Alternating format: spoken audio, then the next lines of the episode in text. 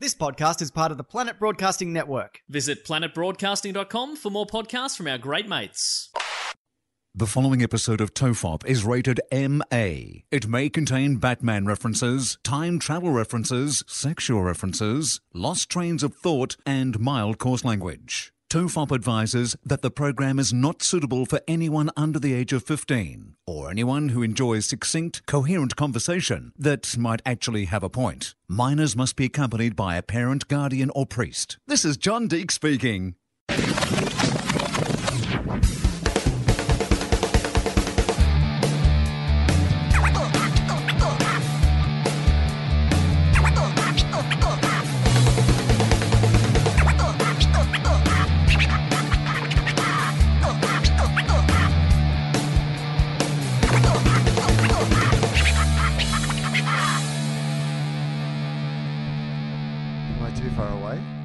it is weird. There is a distance between us. Well, but- normally I drag my chair in and I realise I don't. no, this is good. I like You it. sure? Yeah, I mean, I have to project. yeah, it feels. It, no, it feels a bit weird. Okay, move closer. Cut this out, Mike Hal. don't cut this out, Mike. Hal. People love to hear. How the behind the scenes? Yeah. All right. So what Wil's doing now is he's moving his chair slightly closer to me, because there was a distance of about a meter and a half between us. Now it's probably just about a meter. It's more intimate. This feels like a therapy session now. I'm on the couch. You're in a comfortable chair. Now I'm going to tell you my problems. What are your problems, Charlie? Well, let's just start the show by saying, everyone relax. This is Tofop. I'm Charlie Clausen. I'm Wil Anderson. I Uh, do feel closer to you. I feel like this is better. I'm Yeah. glad. I'm glad that I did it. It would have annoyed me for the entire episode to be that far away. Well, your eyesight's not good. That's what I've discovered coming around to your place today. I've seen your brand new. They're new, right? Yeah, uh, about six weeks into having my spectacles. You've got specs, Specky, four eyes, feels fly. Um, I'm going to break them at lunchtime. Oh, Charlie came around in his leather jacket and broke my specs. Said I was a nerd. and then I ate his lunch. He's Wil's doing doing my homework for me after this podcast. Yeah, Charlie drew dicks in my library book. I almost considered going to the library the other day. I was walking around my neighborhood and I walked uh, by the back of the local library and it looked very inviting. And I was like, oh, maybe I'll go to the library and I'll get myself a library card and I'll, uh, you know, go and borrow books and read books from the library. So weird. I did the exact same thing two weeks ago. Are we at that age where we've now got because I got my library membership. I was coming out of the gym and there's a library next to the gym that I've never gone into. Like I have just not seen it. So you know how sometimes they say it's like that Yanny thing where at a certain age you hear one thing, hear another. I couldn't see a library until now I'm 41. Well, so when I went and got my eyes tested, because I'd finally, as they say, run out of arm, and um, uh, I got so far with you know putting things further and further away from me to be able to read them that eventually I couldn't read them, and so I went and got my eyes tested, and uh, Amy was with me, and she wanted to come in, and I, we were having a nice fun day, you know, doing things together, and I was like, she can come in, and the optometrist was having none of it.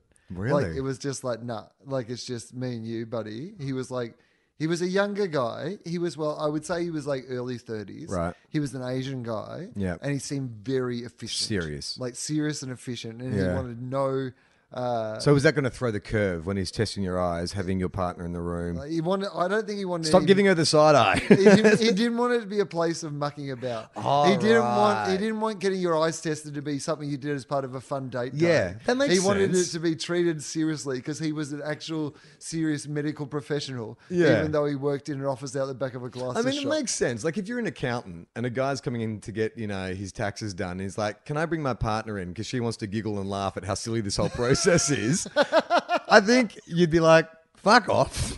this is my office. I'm not here for your amusement. right. So he Am I a went, fucking clown to you? Do I make you laugh?" that, so he took that option. Yeah, yeah. that was certainly the approach. he got old he Joe took. Pesky, Joe Pesky on you, or Pesci, Joe Pesci. And then, um, so I was doing the little eye test, and it's so funny, like how you're only being tested so that they can find the right glasses for you, but you still get the pressure that you're being tested. Like if You want to get it right. Well, you just kind of have that feeling. Are we recording? Sorry, I just had. You, I know when I leaned forward and just had that slightly panicked thing of going. Oh yeah, it's recording. Okay, oh God. But it would have been old school tofop if we'd got five minutes into this show and realized we hadn't been recording. So, um, uh, yeah, I still got the feeling that I was being tested. Anyway, he does the thing. He works out what's wrong with my eyes, and he goes, "You've just got like natural. You're getting old." Degradation. D- He said basically everyone in their mid forties gets some sort of eye degradation. It'll be to different degrees, but it's very very common. He said, "How old are you?" And I said, "I'm 44 and a half." And he just looked at me and went, "Yep." You are you're like right in the pocket. You're an absolute cliche of someone your age. He said, You are. Beware, in the next couple of months, you will start noticing libraries. You are average in every way. Yeah, exactly. You are right on There is track. nothing exceptional about yeah. you. Yeah, look up what the average age of people to live is, because that's how old you're living. I love it that he's really leaned on that in response to your uh, request to have your girlfriend come in and make fun of his process. He's like, oh, you think this is a joke? Is he? Guess what, Mr. Average? you are not special in any way at all. In fact, now even your eyes are dying. you know how you spent like two months this year at the dentist getting your mouth rebuilt because that's died? Well, now your eyes are dying too. Yeah, you just thought it was your hips. Oh, no, no, no. We've got a whole lot in store for you. What's that? Speak up because you can't hear me properly. oh, yeah. Guess what's happening next? well. Here's a high pitch ringing for you to enjoy while you're trying to sleep. Um, what did I've not had my eyes tested since I was a kid? What's the process? What do they do? There's a machine. Mostly. he just walks across the other side of the office and just drops his pants. You see that? And you're like, nah. It's like, oh, good. Yeah. Starts shaking his hips around. Yeah, you say that? basically, it gets No. closer and closer until you until you realize it's a HR issue, and that's how he knows which glasses. He comes running at you from the other side of the room and you yell out, stop. when you So can see his he's method naked. is really inappropriate, but man, can he match you a prescription? Ah, Mr. Anderson, you're dick eyed.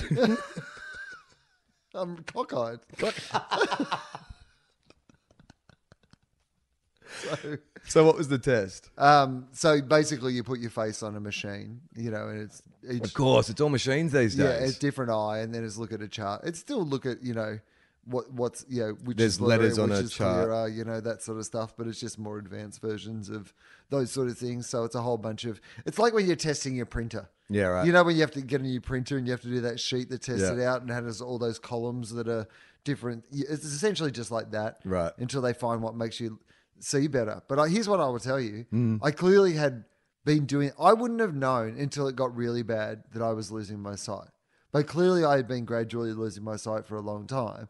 But I'd just been doing that thing where your body adjusts. So I was doing that thing of just only reading in light now and ignoring the fact that I was getting sort of more tired when I was reading or like, you know, just putting things further away to read them or whatever. When it turns out I was just going blind.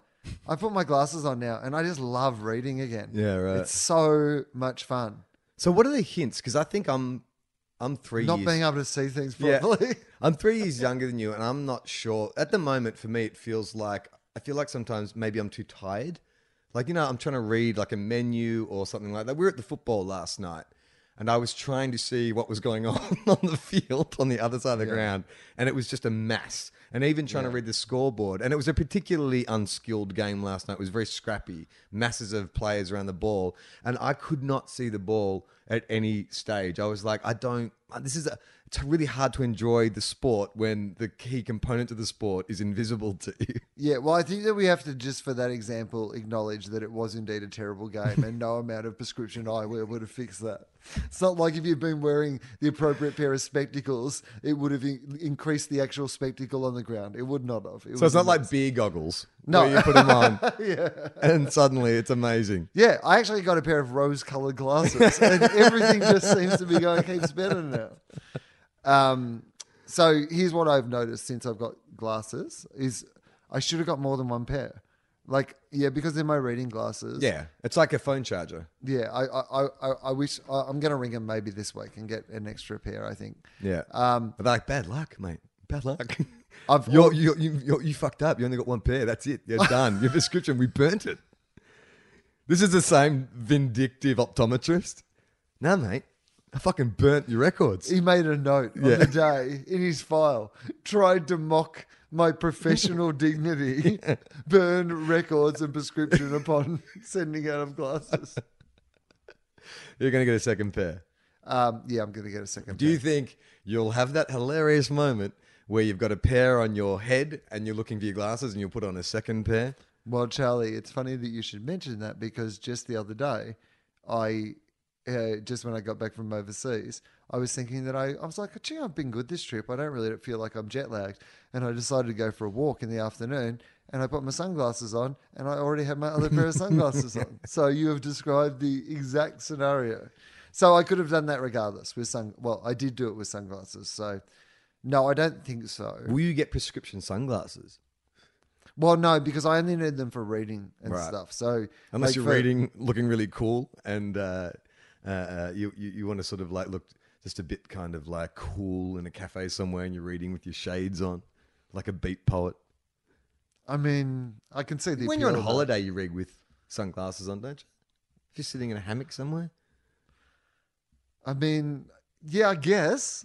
like it, it's it has it doesn't arise so often in my life. That you'll need I a think special pair it would of necessitate prescription a pair- sunglasses. yeah, exactly. But if it does, if my life ever becomes something where I'm doing a lot more sort of hammock reading, yeah, Yeah, then sure, yeah, Like, absolutely. I think my mum had those kind of glasses that would tint in the light. yeah, Is that are they a thing? transition glasses. Yes, that's right. Yeah. So is that is that what they do? They're like prescription glasses, but then will shield the sun from your eyes. yeah, yeah. That's exactly what it's they kind do. of a travesty that I'm 41 and I don't know what that is. well, you don't need. I mean, to, I saw well, no, but I would see my mum's glasses over the course of a day go from clear, transparent, and opaque to slightly more opaque, and I was like, "What's going on here?" I think my mother's a demon. I'm pretty sure that Limo has transition uh, Right. prescription glasses. Yeah. Maybe Justin does as well. Uh, anyway, I think they're like a quite a common thing. yeah, but it is an unusual. It's an unusual kind of thing we've invented, isn't it? The fact that these glasses will gradually shade further over the, the course of a day. I mean, I understand the function of them, but it's just a funny kind of visual. Like over the course of a day, like imagine if I was talking to you for we spent a whole day together, and it's just slowly, like a pair of sunglasses, just gradually like materialized on my face. Yeah, okay. I understand kind of what you're saying. Yeah. But that also, like, your kind of example that you're using supposes that you live some life where you're always in consistent light. Like, do you know what I mean? Like, as in, Well, like, there is a You go, gradual- there isn't a day, but how often in a day are you only out in the day? Yeah, that's a good Transition sunglasses work when you go in, in, inside a room or whatever. Yeah, So yeah. regardless of like the unfolding of the day's Okay. sunlight, Well, maybe they're going to go from dark to clear when you go into Okay, well, buildings. that's even shit. more absurd. Depending of, I remember like, uh, yeah, the- if every time I, every second or third time I looked at you, just say we were having an active day, moving around, moving from room to room. If every third or fourth time I looked at you, you suddenly had sunglasses on, that's pretty funny. Well, but I have previously had glasses on. I know, It would be forget- funnier if the sunglasses just appeared. Sure, I I understand think, what you're was, saying. I think there was a batch of ecstasy in 2005, which when you took it made you see sunglasses on people. is, are you, is that a real thing or is that just a thing I think, you've that, made well, up? it was a thing. It was, uh, Because it- either way, let's was- find that guy. I don't remember. I just remember hearing it from friends at a party where they were like, those those dudes were flipping out, and going, "Oh, this this brand of ecstasy makes you see sunglasses on people." And I don't know. I don't know anything about chemistry. I don't know. If, is that possible? Can you manipulate a drug to give you one specific hallucination? Uh, so when people take DMT, Hmm. um, there are common shared you know, Hallucinations. hallucinations, and characters and sort of you know formations but- and stuff that appear in that. So, So is that a thing of? Well, explain explain it. well, I don't know the, the like people have various theories about that. One is just as simple as tho- those are the ways the images and shapes the brain creates when it takes that drug. Therefore, everybody's seeing the same thing because that's how it's processed. Up to people seeing it that it's a whole different dimension of time and space, and these are guides, these creatures that are there for all. so of they're us very us- specific hallucinations Yeah. that everyone has. that, well, that are common among across a bunch of And, experiences. and is it a case of uh, people are having a group DMT experience where they see the same thing, or you have the experience separately but report back on the same thing? Yeah, so you, if I went away and had my experience and wrote everything down afterwards, or talked to someone afterwards, or whatever, and then you went away and you did, that there would be crossovers in not necessarily in just that smaller sample size, but if say ten people did, Hmm. there would be common characters and shapes and sort of you know does ideas. it, does it ever happen where it's a group experience, where if two people who I don't know.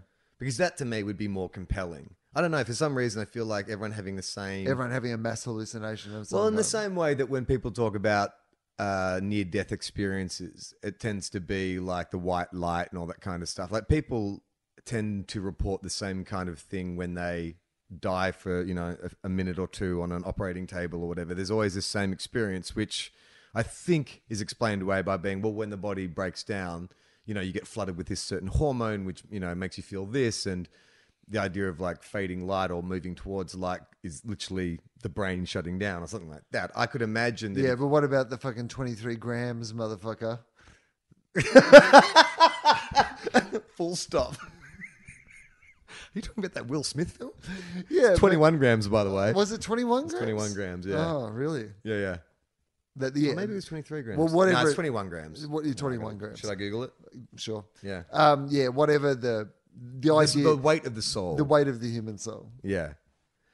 What about it? Are you asking me what happens? No, no, no. I was just like referencing that in regard to that common because I love when we put a human explanation Yeah. on something that's just like a the, the body loses you know 21 grams even if that's true so we go well that means that blah blah blah like Yeah. it's like the that we only use 10% of our brain Yeah. that's not true it's just the thing people say Yeah, it's, I I actually started reading this book by Mary Roach. She wrote a book that was kind of quite famous called uh, Stiff, which is the afterlife, uh, the what happens to bodies after people die, like the uses for cadavers, like Right. scientific research and um, foren- necrophilia forensic no all legal stuff forensic training and stuff but she wrote this other book which is all about it's called spooks which is about the supernatural why people believe in different new age philosophies and supernatural and there's a whole discussion about the soul and the 21 that's actually completely invalidated there's a couple of experiments done in i think like the late 19th century or early 20th century where doctor was weighing bodies but the, the, the apparently the controls for these experiments were not watertight. He had an experience where like, he weighed a, you know, a person who was dying and then weighed them later, and oh my god, it was 21 grams. But then uh, the attempts to corroborate that with uh, subsequent experiments was a little ropey. You know, maybe it was eight grams, maybe it was like 40 grams. Nothing conclusively said that what they know is the body does like the weight adjusts for certain reasons, but it's not a specific weight because everyone has a soul. There's just things that are going on in the body. people have like a better soul than Yeah, other people You got an A eight bigger gram soul. exactly I've definitely got an eight gram Yeah. soul. um 21 grams. 21 grams was it called I believe. Yes. tell us what the yeah, plot 21 of that grams was. is. The, the film? Yeah. I've seen it and I can't remember the plot. Okay. How can three completely different lives become connected so powerfully, so devastatingly, so irrevocably? 21 Grams is a film that had everyone talking. I don't know. Oh, two guys on a podcast, fucking like eight years after it was made. And the only thing we were talking about was we couldn't remember the plot to 21 grams. I thought it was called 23 grams. That, that was the, the sequel, I think. Uh, it's got everyone talking. It stars uh, Sean Penn. That's right. Benicio del Toro. That's right. Naomi Watts. Yeah. Amy met Benicio del Toro on our recent trip to Really? New York. Yeah, in a bookshop. Right. He introduced himself to her. oh, really? Yeah. Uh, what did he say? He said, Ah, I'm Benicio del Toro. you killed my father. you killed my father, prepared to die. it's like, what the hell's going on? Hang on. It's weird. Uh, okay, it's a story of loss, love, death, hope, healing, and redemption. Totally meaningless. Let's get to the actual plot. Yeah, that's what that's, is the actual That's from the studio. That's Yeah. their blurb. Um, Twenty-one grand. I don't want to know. I don't want to know what it's about. No, no, no. I want to know. That was them trying to like sell a, mo- sell a movie ticket. Yeah. Okay, here we go. Uh, plot. We just want the plot. Yeah. Plot. The story is told in a non-linear manner. Oh. Sucks already. I'm out. Oh no, I like non-linear storytelling. Westworld. It's like Westworld. The following is a chronological summary of the plot. Okay, Okay. even better. They, they, they lined it up for us. this is like your, those Westworld shows that you like, the ones that explain what you've just watched. it's a good point. Jack Jordan is a former convict who is using his newfound religious faith to recover from a drug addiction and alcoholism. Also, by the way, maybe this is based on a book or something, but Jack Jordan is such a fucking like trite hero's name fucking character. Hold my beer. Paul Rivers oh no. is a mathematics professor with a dedicated wife, Mary Rivers, and has a fatal heart condition. Unless he receives a new heart from an organ donor, he will not live longer than one month. Paul's wife wants him to donate his sperm so she can have a baby even if he dies. Christina Peck, this is going to be the worst named film in history. So so far we've got Jack Jordan, Paul and Mary Rivers, and Christina Peck. Christina Peck is a recovering drug addict and now lives a normal suburban life with a supportive husband and two children. She's a loving mother, an active swimmer who's left her days of drugs and booze behind. She saw too many sunglasses, apparently. These three separate stories and characters become tied together one evening when Jack kills Christina's husband. So Christina's the one who was the drug addict. Uh-huh. Jack uh, kills Christina's husband and children in a hit and run accident. Her husband's heart is donated to Paul, who begins his recovery. Paul was the one with the life threatening condition. Okay. His wife wanted his sperm. Okay, so we're all up to speed on what's going on? I think so. Do you want me to remind Do you? can you tell me who's playing each of these characters? Is Oh, that will help. Yeah. Okay. Yeah. All right. So the cast is. Uh, mm, it should say who. It doesn't name the, the actors after the. I know. Hang it on, should I'll, be I'll, like- I'll open up a new page, a IMDb page, so we can cross reference. yeah, exactly. I need to know who. What was his name? Jack Jordan. Yeah, Jack Jordan is. Hang on. Let me Jack just- Jordan. Like it sounds more like somebody who would be in like a boy band or something, right? Uh, Yeah. Well, there was Jeremy. Jeremy Jordan. Jordan. Yeah. This is the right kind of night. You're the right kind of girl. You remember the music videos on the basketball court? He's shirtless. He's got his like, he's got his like hoodie zipped open. You're the right kind of girl. It's the right kind of night. Ooh, ooh, ooh. I think that's. I don't even know if that's the song. I'm pretty sure. He's got a basketball under his arm. Yeah, I He's got remember. abs. Oh, that's what I remember. He had Yeah, he abs. That was my first abs. exposure to abs. I'm like, abs. I think I was 12. Abs. All right, 21 grams. So Jack Jordan is played by. Come on, motherfuckers. Uh, Paul Rivers, who, oh God, what's. He's the guy with the heart condition. Right. His wife wants his sperm. Yes. Sean Penn So okay, Sean Penn is, the heart is condition. the heart condition. Wife wants his sperm. wife wants sperm. Okay, Benicio del Toro is Jack Jordan. Now, what was his fucking deal? he's the drunk driver, right? Uh, yeah, but what's his actual personality before that? Uh, so, uh, Jack Jordan's a former convict That's right. who's using his newfound religious faith to recover from drug. Okay, so there's two drug addicts, ex drug addicts in this. Um, uh, Christina Peck, Naomi Watts, is the former drug addict who's now found happy life with her two sons. Except that He, her husband shit's gets about killed. to get yeah, Well, her, her husband gets killed, husband and kids. I think. and Danny Huston, I assume, is her husband. That would make sense, right? Yeah. I Okay, guess so. so they're the main players. All right. So, Who's Will Smith? no, that's a different one. Oh, I thought you said Will Smith. I know. Smith I was in confused it. the pursuit of happiness uh, with 21 grams. I'm sorry. This whole time, uh, this is what's been confusing me because I'm like, which which one's Will Smith? I'm sorry. I I think that came out the same year. I honestly, in my head, thought that one of these characters was still going to be Will Smith. No, he just does the song at the end of it. Oh. 21 grams. Yo, yo, yo, 21 grams. I got 21 fans. uh, okay. So, to recap uh, Christina Peck, blah, blah, blah. Uh, Christina is devastated. Christina's Jack Jack Rivers kills Christina's husband and children. So no heart condition man. um, Sean Penn kills Christina. Sean Penn kills Naomi Watts' husband and children in a hit and run accident. No, No. Benicio does, doesn't he? No, oh, that's right. Sorry, Benicio kills Christina's husband and children in a hit and accident, and then her husband's heart is donated to Paul. Right. Okay. So Danny Huston's heart goes to um, Sean Penn. Yeah, Okay. All, all set? yeah. Christina's devastated by the loss and returns to drugs and alcohol. Oh no. Paul is eager to begin normal life again with his new heart, but it hesitantly agrees to his wife's idea of surgery and artificial insemination as a last ditch effort to get pregnant. During consultations with the doctor before the surgery, Paul learns that his wife has undergone an abortion after they'd separated in the past. Angered, Paul ends the relationship. He becomes very inquisitive about whose heart he has. He learns from a private detective that the heart belonged to Christina's husband and begins to follow around the widowed Christina. Uh, well, that's a bit creepy. Jack is stricken with guilt following the accident and starts using drugs again. Okay, so you got Naomi Watts and Benicio back into drugs, and you've got Sean Penn trying to work out where his monkey heart came from. Despite his wife's protests to keep quiet and conceal his guilt, Jack tells her that it's oh, so obviously it's a hit and run, Yeah. right? Jack tells her that it's his duty to God and turns himself in.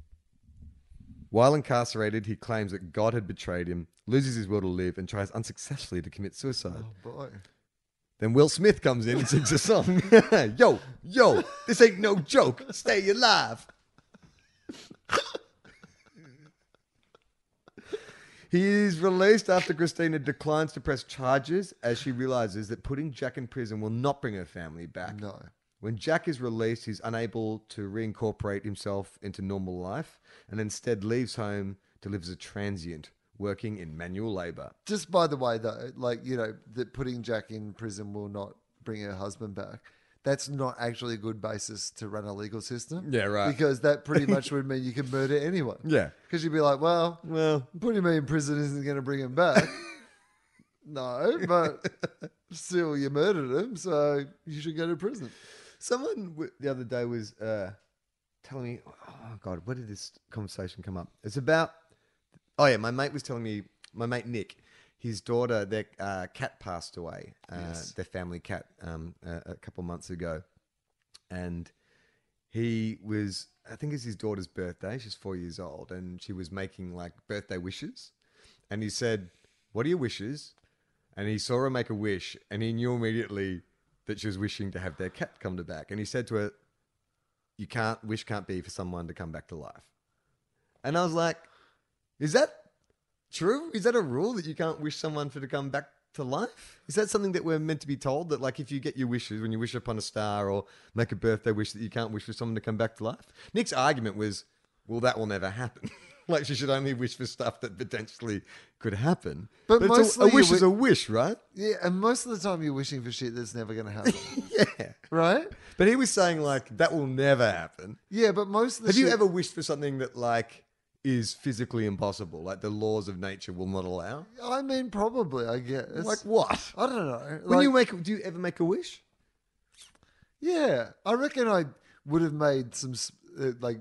I, I wish that the Bulldogs win the premiership. Wishes. Oh my god, you're a You fucking know. psychic. Yeah, wow, no. Well, it took a fucking while. The old wish, yeah, apparently there's a critical mass of wishes. Once you wish it 19 times, if you wish it on the Trevi Fountain and the National Gallery in Victoria, and the, there's a certain combo you have to unlock. Yeah, right. Um, it's like a video game. Oh, I mean, it's funny, isn't it? Like wishes like prayers to God when you're a kid. It's that awesome combination of some of them are, yeah, I wish I could fly. Yeah. Through to, I wish I could get an A on my exam tomorrow. Through to, you know, like I mean, But a bit specific. world peace. but a know? specific wish, yeah, like a prayer or like I'm thinking back to when I used to pray as a kid or whatever. And all my prayers or my wishes for the future or for things to unfold were generally stuff that could potentially happen. Like I remember wishing on the early bird show, they were giving away uh, little motorized cars, like little go kart type things. And I remember like I entered the competition, whatever it was, the drawing comp or whatever it was, to win one of these go karts. And I remember praying to God and wishing like hell that I would win that. Like that was that was my strongest. That was the, the, the clearest memory I have as a kid of wanting something so bad. Was I wanted that go kart so bad. But my father passed away when I was ten. I don't ever remember wishing to have him come back to life. Right. I was like, I want a go kart. Right. Something that might be achievable. exactly. My dad's up in heaven going, "Hey, hey, dude, like, Right. you know, you want to really want to make a wish? Bring me Mate, back." Yeah, you've got three wishes. All right. Well, I want a go kart. Yeah. Definitely a go kart. And I want an Optimus Prime. yeah. and Premium I edition. Want to meet Hulk Hogan? Your dad's like, mate. He's in like- hospital at the time. Charlie and a genie comes to me and he's got you got three wishes. My dad is in hospital. I'm like, all right, go kart, Transformer, Hulk Hogan's my new dad. It's like you fucking son of a bitch. How about my dad comes out of hospital healthy? But I imagine that's got to be an occupational hazard if you're like a, say, a Santa or whatever. Do you know what I mean? Yeah, that, Like, that there's kids who have genuine problems, every. but they're wanting like a Nerf gun. It's, like, Well, but also it's got to be part of your day sometimes that there are ones who have genuine problems who are going to hit you up with like a oh, genuine problem. yeah. Yeah. If you're like, you're make mummy, de- mummy and daddy get back together. You're Yeah. like, kid, they hate each other. mate. Look at her face right now. Your dad is a joke. Yeah. I'm surprised you didn't leave him ages ago. Yeah, but you know, yeah, I want my cat to come back, or I want my grandma to come back, or whatever. So that must be like literally part of That's your awkward. day, knowing that. That's when Santa stage- grabs his collar. It's like, Yeah, mm, mm, yeah, yeah, we mm. got one. what about a Lego? You like Lego? you like Lego? I'll get you a jet hopper. How about that? All right. Should we get going with 21 grams? yes. Okay, so Paul, just to remind everyone, that's uh, Sean Penn. So Benicio del Toro confesses. Naomi Watts doesn't press charges. Benicio leaves his wife to start a transient life working in manual labor. Paul's looking for his heart donor because he found out his wife had an abortion. Yes. All right, well, up to speed? Yes. I mean, you don't look convinced. I well, about the movie yeah. in general. Yeah. About the fact that someone thought this was a plot of a movie that people would enjoy. That's what I'm mostly confused about. Paul finds an opportunity to meet Christina and eventually reveals how the two of them, so he's got her, her husband's heart. Yeah. Finds an opportunity to meet Christina and eventually reveals how the two of them are connected. he just literally slices his chest open, pulls the skin back. She initially is furious and forces him out, but then reconsiders. She's a drug addict, by the way, I think, at this stage. Desperately needing one another, they continue their relationship. All right. There's a leap in this plot, right? He's turned up, said, Hey, I got your husband's heart. She's kicked him out, but then reconsiders. Yeah. And then the next line is desperately needing one another. They continue. Why do they need one another? I don't know. Maybe she needs his money for drugs and he needs Her heart. her to- heart for. No, his her husband's heart. Maybe Oh, she's got special heart juice in the fridge. this is the worst writer's room. Why does he need to stay? She's got Uh, the heart juice. The- you know, the heart. 21 grams, man. oh, sorry. No, 21 grams into the soul. It's the amount of cocaine I had when I came up and pitched this script. when I snorted 21 grams of cocaine while writing this script. Though Paul has a new heart, his body is rejecting the transplant and his outlook is grim. As Christina begins to dwell more on her changed life and the death of her girls, she becomes obsessed with exacting revenge on Jack. Hmm, it's getting interesting okay. now. Here we go. Good, here we go. Will Smith comes in. Yeah, yeah. Yeah. Kill that prick. He's got your husband's heart. That's what it should be. Like if Will Smith came in like a Shakespearean fool at the end of every major act of this film and just recapped for us what was going on in rap, this would have won every Oscar. She goads Paul into agreeing. She goads Paul into agreeing to murder him. Oh, Jack. Yeah, to murder to Benicio. Jack. Right. I mean, that's that's a.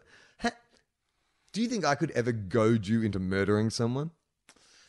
Um, Goad, specifically goad. like, I think I could convince you or talk you or sweet talk you into murdering someone. I'm not sure that you could. oh, I could. I reckon I could trick you into murdering someone. Oh, trick maybe, but not sweet talk.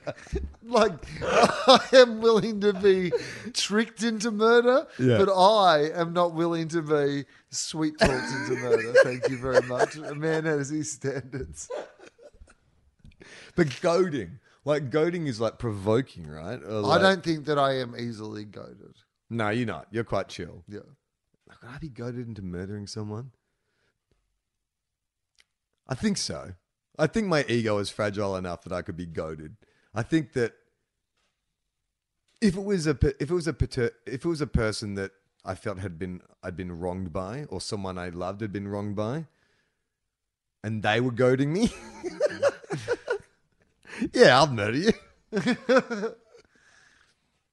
I mean, you know, there's probably no limit to the things that I would do to not get in trouble with Amy. Yeah, right. So if I if I needed to murder somebody, I wouldn't like it, but I'd probably do it. But I don't think goaded. No. Sean Penn meets with the private detective who originally found Christina for him. He tells Sean that Benicio del Toro, we should just call him this from now, it makes it much Yeah, easier to follow, exactly. is living in a motel and sells Paul a gun.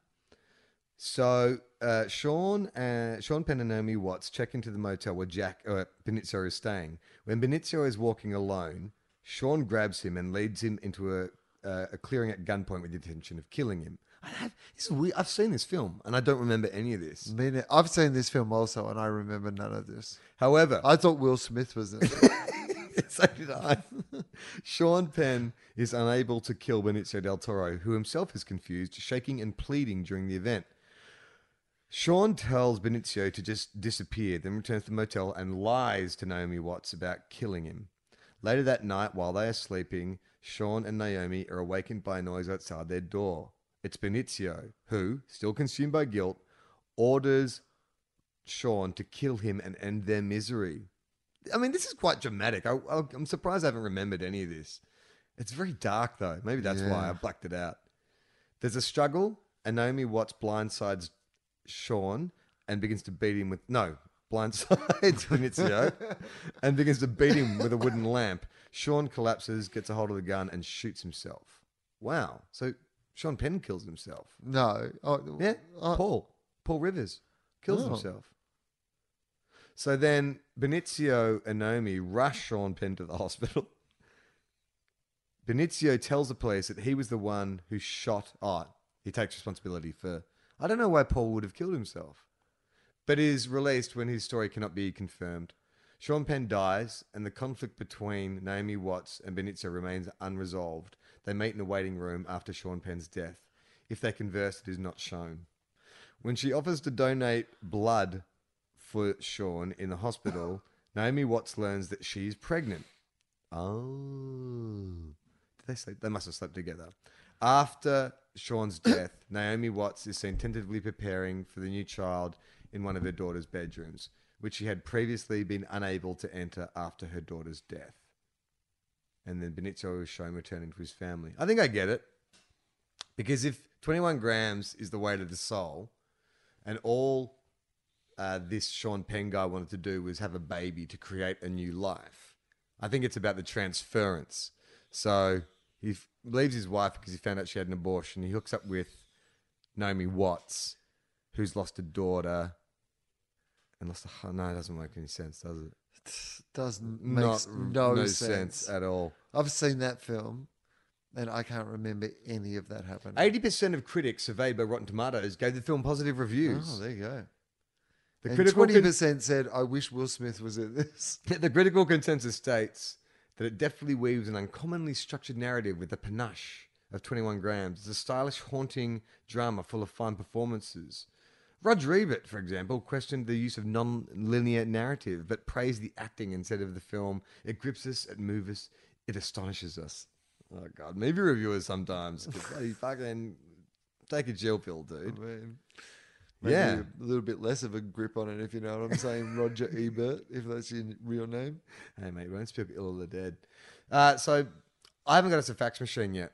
I looked into it, but I haven't got one yet. I, you know, this is how dumb I am and unfamiliar with the world. I don't even know if I need a phone line for a fax machine. So I've been contacting my phone service provider because I have like internet to say, do I have to get a separate phone line for the fax machine? Or can I just, how, how does it work? What would you say if I had to tell you to get a fax machine? Would you think you'd need to get a phone line installed? It's a very interesting. yeah, it's question. hard, right? Like this gag, which I'm still committed to, and I've been looking on Gumtree, and I reckon I can get a fax machine. For, uh, like one, I know we joked about getting the cheapest one, but I'm worried that we'll get it and it won't work. And I want it. I want someone. If we can receive one fax, then I think it'll be worthwhile. so I think if I spend about 200 bucks, I can get us a decent fax machine. So I, I don't know what the answer to your question is, but um, if I was going to speculate, uh, so uh, I would say you need one of those because they're going to be old-fashioned plugs. So you probably need to plug it into an old-fashioned like. I have a, I have a phone line in my Yeah. house. Are that, do people still have that? I live in an old building. Is that? Do you have them here? This is a new place. Do you have Um, phone I don't. sockets. I don't think. do you use a? Do you have a home phone? No. No. See, that's the thing. I haven't had a home phone in ten years, so I don't know if I need to get my line connected to then get the fax machine hooked up. I mean, I guess I must. But how do I get a fax number? Does it come with the fax machine? like this is you know, it's all fun and games when we're joking about using our hard-earned money to buy a fucking fax machine so people can send us facts to our new segment. Everyone read facts. I mean, it's a good point. Does the number come with the machine? Well, how But did it used to work? I, When you- assume it must be like no, normally like a telephone number. You just get assigned it. That's and then right. It would work on whatever machine. Yeah, because Like- whatever where the area you're living in, like you move into a place that has a number assigned to that building, right? Like when I moved house as a kid, we didn't what take do our you number. mean? What are you saying? Well, like my phone number when I was a kid was nine five nine six one double five nine, Right. and then we moved like a kilometer north, and we got a new phone number. So it wasn't like we took our phone, we took their number. Like that, we went to a new building, new part of that suburb. We got a new number. So if, I don't know, man. if someone else, if someone else moved into your house, because I, I don't know. You can't what- remember. I don't know what the answer to it is either. Because Well, yeah, because you would call an old number and it'd be like, oh no, he doesn't live here anymore. It's because the number was connected to the house. Isn't that what would happen? yeah, no, you're right. That is It's been would. so long since the well, because also, well, thing. for me, I lived in the same house, like f- literally for the first 17 years of my life. So we you never, had- lived anywhere else. Never lived anywhere else. Yeah. So, yeah, I think you're right though. Yeah, so and so doesn't live here anymore. That's what Yeah. would happen, right? Yeah, you'd call the number and it's like, no, that yeah, they've Yeah. moved on. They- Okay. They, wouldn't they wouldn't delete the number once you moved house. It wasn't like a mobile number. This is crazy. So this is the shit I'm dealing with. It's like, Okay. okay, we get the fax machine, call IINet. It's like, can you hook me up with a fax number? And they're like, why? Immediately get put on some kind of red flag. Like this dude is communicating via fax. That's clearly some ISIS related shit. Like they don't want to do digital communications. Although a lot of listeners did get in touch. Apparently, if you work in the medical profession, faxes are quite common still. Yes, that's true. Yeah, so we're going to get a lot of uh, faxes from people who work in hospitals and nursing homes. I'd be happy if that was the case. Well, are you ready for uh, our new segment? I mean, should we debut it before we have the fax machine? uh, no, I don't think so. I- Okay, so this is just this is Hey Tofop. hey Tofop. Okay, we're still Hey Tofop. All right. Hey Tofop, this is from. Uh, now, Michael Chamberlain pulled me up when he did our other uh, podcast, Two Guys One Cup, for using people's surnames when I read letters. Should I stop doing that? Um, I I heard that. Yeah, what did you think? I, I, it never really had worried me, Me previously, but um, I I would assume, in a general sense, if you don't want us to use your name, like mostly if someone's like, "Can you not use my name because this is confidential or whatever? They would state it. They normally state it, Okay. but I I I don't know. Do other shows you listen to, like the Weekly Planet does a, a, a letter segment, do they use people's full names? I don't know. Like, see, that's the thing. I can't remember. This is the kind of thing. We're having this like total fucking inception moment. It's like, how do phone lines work? Do people use surnames when they email into podcasts? on the little Dum Dum Club, Yeah. they get they read out their Patreon like you know con- contributors' names, and then mercilessly hang shit on their names and their lives, and do these horrible like improv scenarios for like an hour at the end of their podcast. It's it's great. I love it. So I think we're okay. Well, I think yeah, I think we're fine. Okay, now I've got to, I've got to say up front, I just scanned through our letters. Yeah. I haven't proofed all of these, so some of these are going to be reading for the first time. I scanned them; they seem to have good content. Okay. So it could be a minefield. But the great thing is we're not going out live. So if at any stage you don't feel uh, you don't feel comfortable, just shout out your safe word, Okay. which is Jewish conspiracy. no.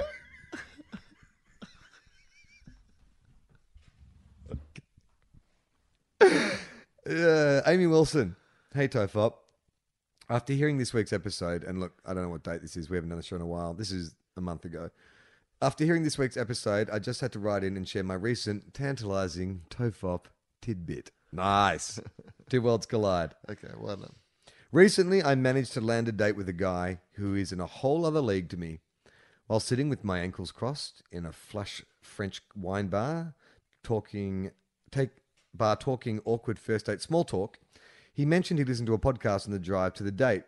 He's uh, from the town over. Immediately, I impressed, and immediately, immediately I'm impressed, and I see a life raft this boring weather talk. I spout out, "I love podcasts," and he immediately asks what my favorite one is. I think to myself, he won't know what tofop is. so I casually drop, "It's a comedy conversation podcast between two old friends called tofop." Turns out he knows of the podcast. Unfortunately, it wasn't what he was listening to on the drive, and I spent the rest of the evening impressing him with my knowledge of Wil's bad hips and random trivia I learnt from the human internet. I even managed to score a second date after going to see Wil's recent Wilegal show. Keep it up. Uh, keep up the great content, boys, as I need something to talk about on our third. Hello, Ramona. Hello, Ramona. Oh, hi, Jem. Uh, We're going to take a little break. we'll just have a little break. For those of you still wondering, and for those of you that have been screaming the answer at your devices for the last half hour, the name of the Will Smith film that the boys had been confusing for 21 grams is 7 pounds. You're welcome. Are we back? We're back. So, uh, what you just heard was uh, Gemma very kindly bringing us some drinks. Uh, we're upstairs in Wil's office. Gemma came in from the house, across the courtyard, and then went to go in the door of the office. Big, Yeah. clean glass door. Yeah, glass Walked pane. straight into it. Yeah, that has happened before to other visitors to our home. I haven't done it yet, which is surprising. Well, I guess like because I know You know. But I uh, almost did it I've when I came up tonight. Do it. I might have to put some warning tape. Yeah, just dirty it up a bit. Uh, so just to recap, Amy Wilson found love thanks to Tofop. Is that the first time? You know what? If you want to uh, uh, send us a what do we? I can't remember. It's a, a T mail. if you want to send us a T mail, and let us know if you found love thanks to Tofop, we'd love to hear it. The new. Uh, hang on, I'm going to burp. what a great, like, what a great, like, 40 seconds of our podcast. If you found love thanks to this podcast, we'd really like to know about the romance this burp. Our next letter is from a guy you might know. Love songs and dedications. Hang on, I have to fart. Adam Spencer. He writes in Radio's Adam Spencer. Hey, Tofop. Here's another tantalizing Tofop tidbit. By the way of Tofop respondents. I was interested to hear that you can purchase a fax machine for only $250. I remember the Baroness Susan Greenfield once telling me that in the mid 1980s she took months to convince the heads of two other colleges at Oxford University to go thirds uh, uh, to go thirds in the cost of hiring a fax machine. Now you can grab one for considerably less than the cost of television set. How times have changed. Yours and Tofop respondents, Dr. Adam Spencer. so how about that? Like 30 years ago, three universities all had to chip in to hire a fax machine. Right. Now podcasts is buying one of Gumtree. One podcast. We'd have to chip in with Little Dum Dum Club and I Love Green Guide letters to get a fax machine. Oh, we should. A shared fax. We should get a Planet Broadcasting fax machine for all the yeah, podcasts. that's right. Yeah, we'll keep it. But if you want to send like you know the Weekly Planet, Yeah, or Human fax, Ordinary, or if you want to send like you know, or Hey Fam. yeah, exactly. writes in, oh, thi- and I've never seen this spelling before. Take, give me your all your spellings. No, Uh, no. That's the most like phonetic one. Double.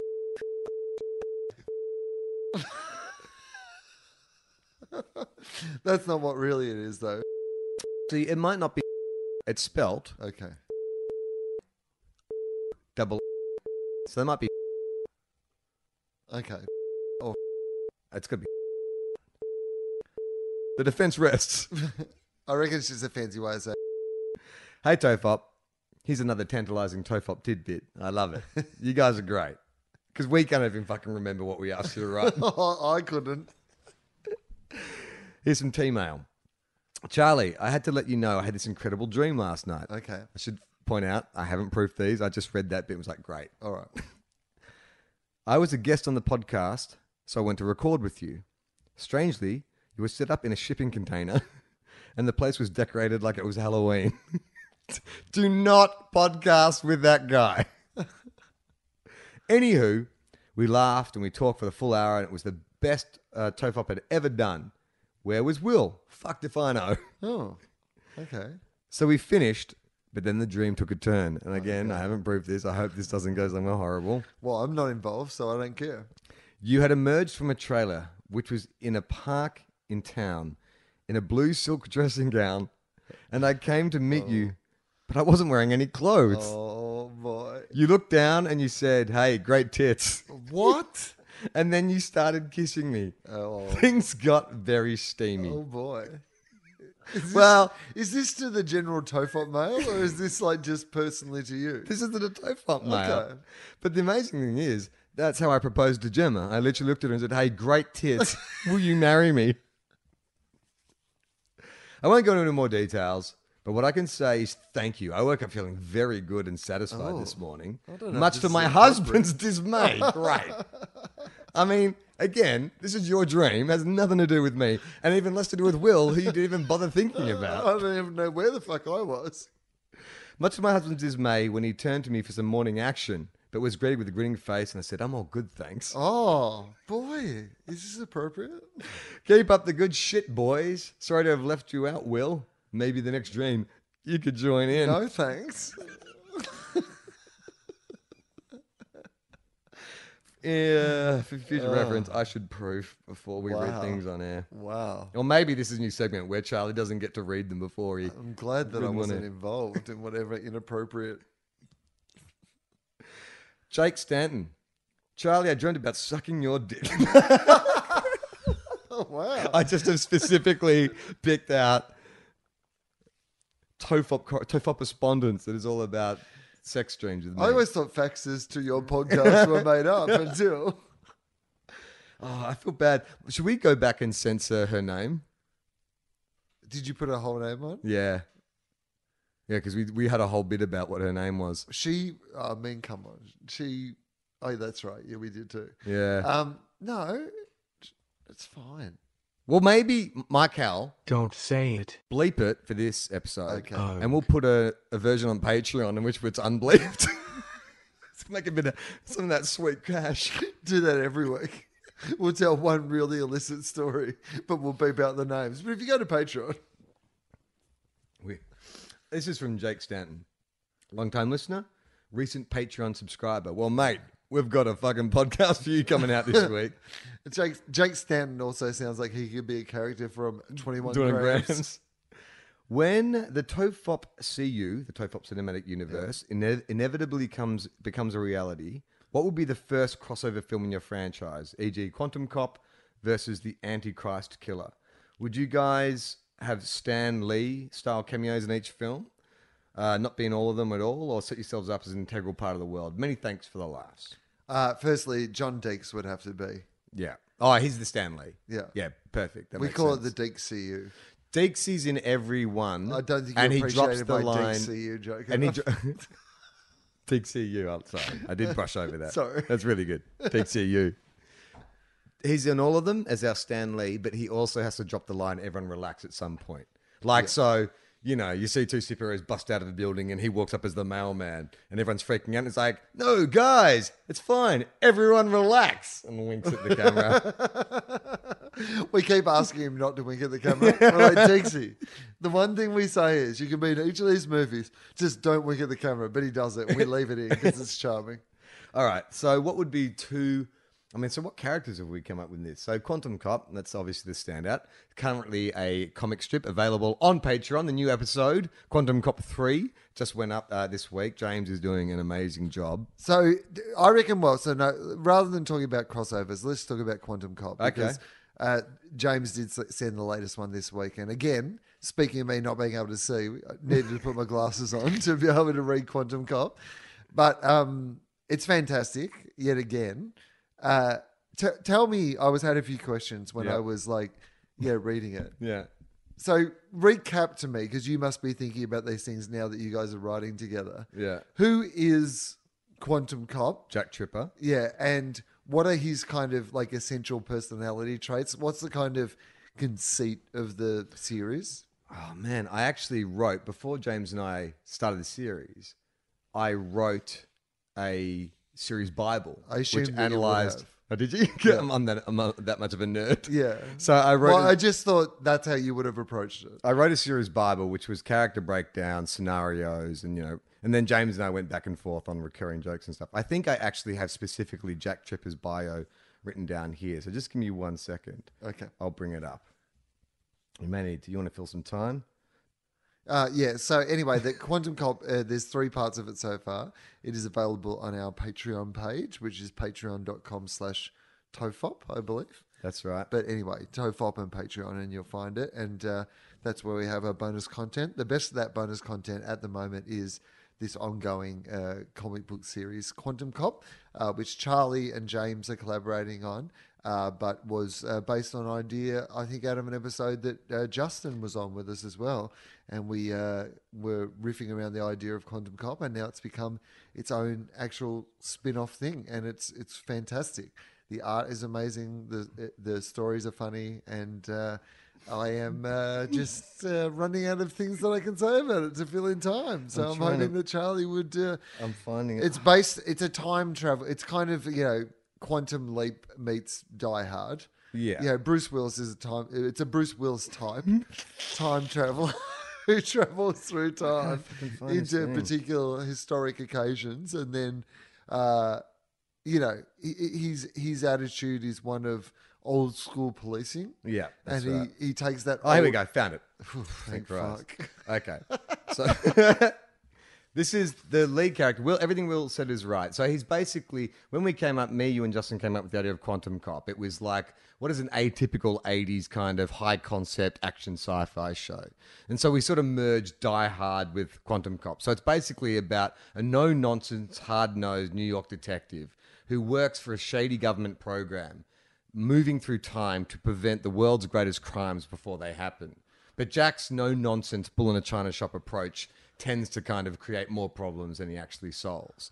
And so it the setting is kind of vaguely kind of 80s action hero world, but James and I, as the series has gone on, we've just started throwing things out the window. But here is a bio I wrote for Jack Tripper, the leader. Jack Tripper, who I didn't realize at the time, but is the name of uh, a very famous sitcom character from Three's Company. Oh, really? Yeah, who's that? John Ritter? Oh, is that his name? Yeah. John Ritter played a, a guy called Jack Tripper. So when we came, it's like oh, also one of the. Might as well just called him Sam Malone. Well, you know what the nice thing is though. People will think that's an. Uh, so what? was- What show was he from? I think Three's Company. Okay, so that'll be like Westworld style. There'll be Reddit blogs of people going, "That's the Jack same Tripper." name as the guy from uh, Three's Company." So obviously, we've got to be looking for patterns of three, in Quantum Cop, and Jack Tripper.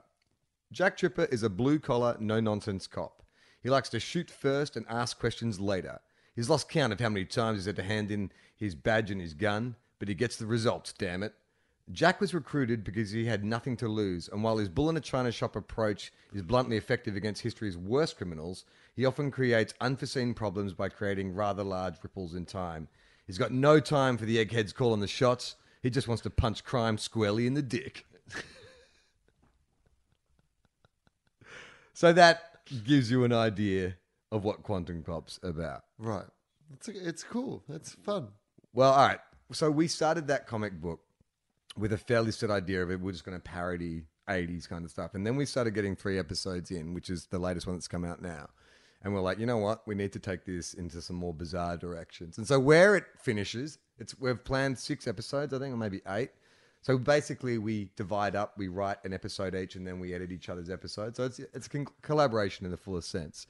But we want it to get weirder and weirder and weirder. And so we don't know exactly where it's going to end up, but we have a final episode, which I think is going to be pretty amazing. I'm loving it. Maddie Wecker writes in Hey, I've only recently started listening to podcasts." Did you say "Hey Topher"? Maddie, no, it's a, Maddie as, a, as in girl. Maddie. Yeah. Well, it doesn't matter if it's Subject Well, line was did hey- she say "Hey Topher"? In the subject line. The "Hey Topher" Yeah. or just "Hey"? Just hey Tofop. Okay. And then hey Charlie and Wil as her first line of a sentence. I'd prefer to say "Hey Topop" as the first line of it. well, they all say hey Tofop because that's in the subject line. Yeah, but do they do they also say all say "Hey Topop" at In the body? No. Why would they? Okay. Oh well, when If you I read, send you an email saying Thursday lunch meeting, oh no, I wouldn't open with Thursday lunch meeting. Anyway, hey Wil and Charlie, I've the only- way you were reading the other ones, it f- sounded like to me that Adam Spencer had written "Hey Tofop." No, that you what were they just had written- reading the. No, what they had written is, "Hey Tofop, here's another tantalising Tofop tidbit." Yes, but okay. Maddie has not done that. Yeah. not following the formula. Okay, so that's what I was asking. You're admonishing her. Yeah, I am. I've only recently started listening to podcasts and love your talks.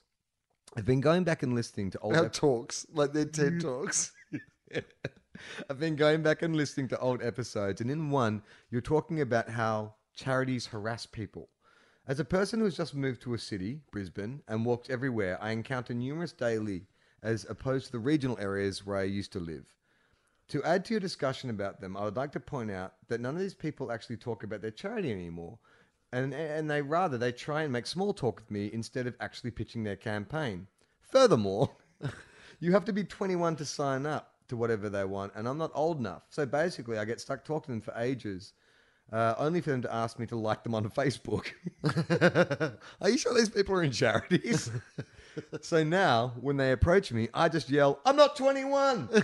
and then I walk faster, and they don't continue their harassment. So my advice to that is try and be a little more peaceful. Thanks, Maddie. Yeah, I, I mean they're everywhere now, and as someone who often walks around the cities in which I live, um, it is one of those things where, like, I mean, I think that I mean all these charities are you know doing good work, and they you know this is obviously an effective way for them to raise money and those sort of things, but it is it's hard work. We did have someone actually get in contact with us when we did that episode to say, "Hey, look, this is one of the you know things that I work in, and we rely on a lot of these charities. Like, we understand that people don't want to be harassed, but you know, there are there is a reason for this. Yeah, no, I agree. I wish there was a better way. I wish that everything was just funded better, and you Are know, you saying, well, you have a wish? Yeah, I have a wish. I have. Uh, I want a transformer. um, I want just the, A everyone go kart? a go kart, And- and I want Charlie's dad back. Oh no! Yeah. Now, now he's your dad. yeah, but, But I do I want it- still get Hulk Hogan? But I want him as my. Because if I still get Hulk Hogan, then it's like, oh no, he came out with some racist stuff a few years ago. No, I don't want Hulk Hogan as my dad. I'll get No, The Rock. Can I too get The late. Rock? Too Oh, the Rock late. is my dad. Too late. And my new dad does not approve of your dad and his racist ways. All right, let's wind it up. Uh, it's Tofop, we're back. I'm sure we'll be back again at some stage. I mean, we're in the same place this week. We have another Yeah. podcast called Two Guys One Cup. It's an AFL football podcast, but even if you don't like AFL football, you could probably listen to the Yeah, there was barely most any. AFL to- talk on the la- on the last one. It was Very more like this. Tofop-y. Well, we literally say in the first five minutes of, of Two Guys, One Cup, this is sounding like a Tofop discussion. Yeah, so if you want to drop in and have a listen to that one, uh, you can do that. Uh, we had a week when we were in the same place for once. Yeah. it does make it a lot easier. We should probably make it. Maybe we should once a month. I should just come down here and we should just do one in the flesh. Yeah, well, I'll try to get to Sydney as well. Yeah. like you know, I mean, between you know the two of us, we should be able to at least do one a month in the same place, hopefully. Yeah, like I mean, I guess if we have like enough people subscribing to like Patreon or something, Oh, I could afford. yeah, that'd be really I could afford an airfare to come down here just for a couple of days and we could record a couple of podcasts, That- maybe some bonus content. Yeah, that's a good point actually. So Go if you want to subscribe Patreon to our Patreon page, subscribe to it. patreon.com forward slash tofop. You can check out our other podcasts, all at tofop.com. There's some philosophies, and that's awesome. Two guys, one cup. Some fofop, where it's this, where Wil talks to like much funnier people. I um am having a break uh, from Wilosophy at the moment, but uh, I may be having a break from my break from Wilosophy because my idea was that I would probably take until October and then I'd probably have a look at it again. Um, but Damian Callinan, you, you know who Mm, Damian yeah, yeah. Callinan is, right? Really funny comedian, and he's uh, made this film, movie called The, Merger. It looks great. I'm going It, to see it it. looks really amazing, and um, I, I love Damian. He's been a friend of mine for a very long time, and uh, I've always been a great admirer of his work. And I think this movie looks amazing, and so um, I'm going to do a one-off break from my Hey, break, you were never gone. and uh, no, I'm still gone. I'd like All right, John Farnham, this is the final tour. yeah, I, I am still technically at the moment on a break from the podcast, but um, he has this film that I want to support, so he's going to come over during the week, and we're going to record a podcast. And You I'll should put do a that up. Guys One Cup with him as well. Who does he support? Do a, he- do, a, he do, a, would- do a short one with him about what club he supports. Do you know what? We should have a. I'll, I'll try to do that. I'll Yeah. I'll see if he's got an extra half an hour, and I'll try to record something for Yeah. two guys, one cup as well. Yeah, yeah, because we're thinking of doing this other thing for our other show that you probably don't care about, but we Yeah. want to start doing some bonus episodes of our footy podcast where we get people on to talk about their clubs. Yeah, exactly. So, I mean, part of it, uh, I was away, and you know, you did the podcast with some other people, and um, it opened up that idea of like it's something that we would like to do more of. So we're going to try to record some extra stuff and and you know uh, branch out a little bit. So anyway, yes, we have a dumb other podcast that's about football that is like this. I- think you would enjoy it. If you enjoy this, you would probably enjoy that. That's what I would say. Uh, and you're on tour. Oh yeah, October October October, yeah. thirteenth at the uh, Sydney Opera House, and uh, with Justin Hamilton. Um, the first show is selling very very well. The second show, as always, sells a little bit more slowly. But I will say this to people: if you're making a choice between the two shows, um, this show in particular, Wilegal, is is long. Um, so the second show, I'll probably get to take my time and you know really give you the whole you know kit and caboodle. Whereas the first show, I'll keep it you know until a nice tight eighty minutes. Second show, you never know how long it might fucking go for. So uh, come along to that, and uh, when people hear this. Um, I should have some new shows on sale. So right. I am going to be doing some touring in regional Victoria, a little bit of regional Victoria, and some North Queensland touring, and some other dates to come as well. So um, you can check that out, comedy.com.au, and find all my new dates that'll be up this week. I'll just be at home by the fax machine uh, once I get it connected, uh, eagerly awaiting your faxes. So we'll post the fax number once I buy the fax machine and, work, out, how, to, do connect it. it. I'm Charlie Clausen. I'm Wil Anderson.